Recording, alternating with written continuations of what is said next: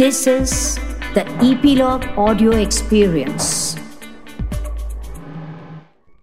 Hello नमस्कार। मैं हूँ गिरीश वानखेड़े और आप मुझे सुन रहे हैं ईपीलॉग मीडिया के इस पॉडकास्ट शो में, जिसका नाम है spot the content with Girish Wankhede.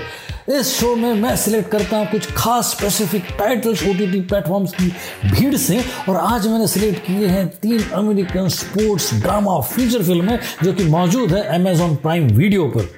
इन फ़िल्मों में से एक है 1996 की जेरी मैग्योर।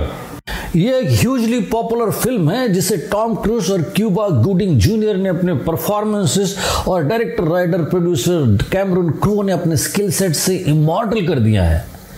कहानी एक स्पोर्ट्स एजेंट जेरी मैग्योर की है, जो एक बड़ी एजेंसी से निकाले जाने के बाद खुद की एक स्पोर्ट्स टैलेंट एजेंसी खोलता है, एक सिंगल मॉम और एक सिंगल क्लाइंट के साथ, जो कि फुटबॉल प्लेयर है। कैसे वो अपने करियर के ढलान से जूझ कर फिर ऊंचाई तक पहुँचता है, उसकी है ये लैंडमार्क और फोकस को डिपिक्ट करती हुई फ़िल्म जो बॉक्स ऑफ़िस पर तो सुपरहिट थी थी बल्कि एकेडमी अवार्ड्स में भी पाँच कैटेगरीज में नॉमिनेटेड थी, जिसमें बेस्ट पिक्चर था बेस्ट एक्टर टॉम क्रूज थे और बेस्ट सपोर्टिंग एक्टर थे Cuba Gooding Junior.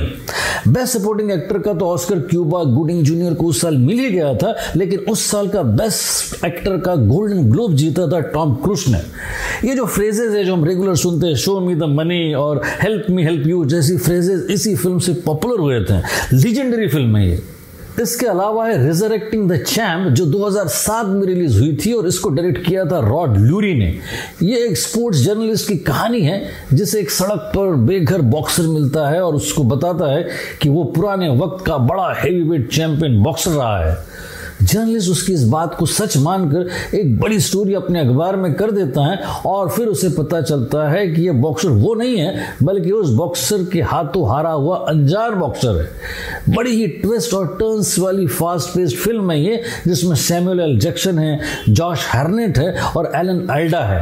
ये film Los Angeles Times magazine के इसी नाम के आर्टिकल पर बेस्ड है, जिसे जे आर मोहिंगर ने लिखा था और फ़िल्म में सैमुअल एल जैक्सन के काम को क्रिटिक्स ने काफ़ी सराहा था और इसी जॉनर में फॉक्स कैचर जो रिलीज़ हुई थी 2014 में, इस फ़िल्म को डायरेक्ट किया है बेनेट मिलर ने और ये कहानी है एक मल्टी मिलियनियर रेसलिंग एंथुजियास्ट की, जो यूएस में रेसलर्स को ट्रेन कर रहा है नेशनल और इंटरनेशनल कॉम्पिटिशन्स और ओलंपिक्स के लिए और इसके लिए वो दो ओलंपिक गोल्ड मेडलिस्ट रेसलर भाइयों को नियुक्त करता है, जिसमें से एक का खून हो जाता है। स्पोर्ट्स के साथ साथ क्राइम ड्रामा भी है, इस गजब की स्लो पेस्ड और हाई परफॉर्मेंस वाली फ़िल्म में जो नॉमिनेट हुई थी उस साल पाँच ऑस्कर अवार्ड्स की कैटेगरी में, जिसमें था best actor nomination Steve Carell का बेस्ट सपोर्टिंग एक्टर का नॉमिनेशन था मार्क रुफेलो का, और फिर बेस्ट डायरेक्टर का नॉमिनेशन था बेनेट मिलर का। स्टीव कैरल जिनको हम यूजुअली कॉमेडी फिल्म्स में देखते हैं, उनको इतना इंटेंस परफॉर्म करते देखकर आप आश्चर्यचकित रह जाते हो।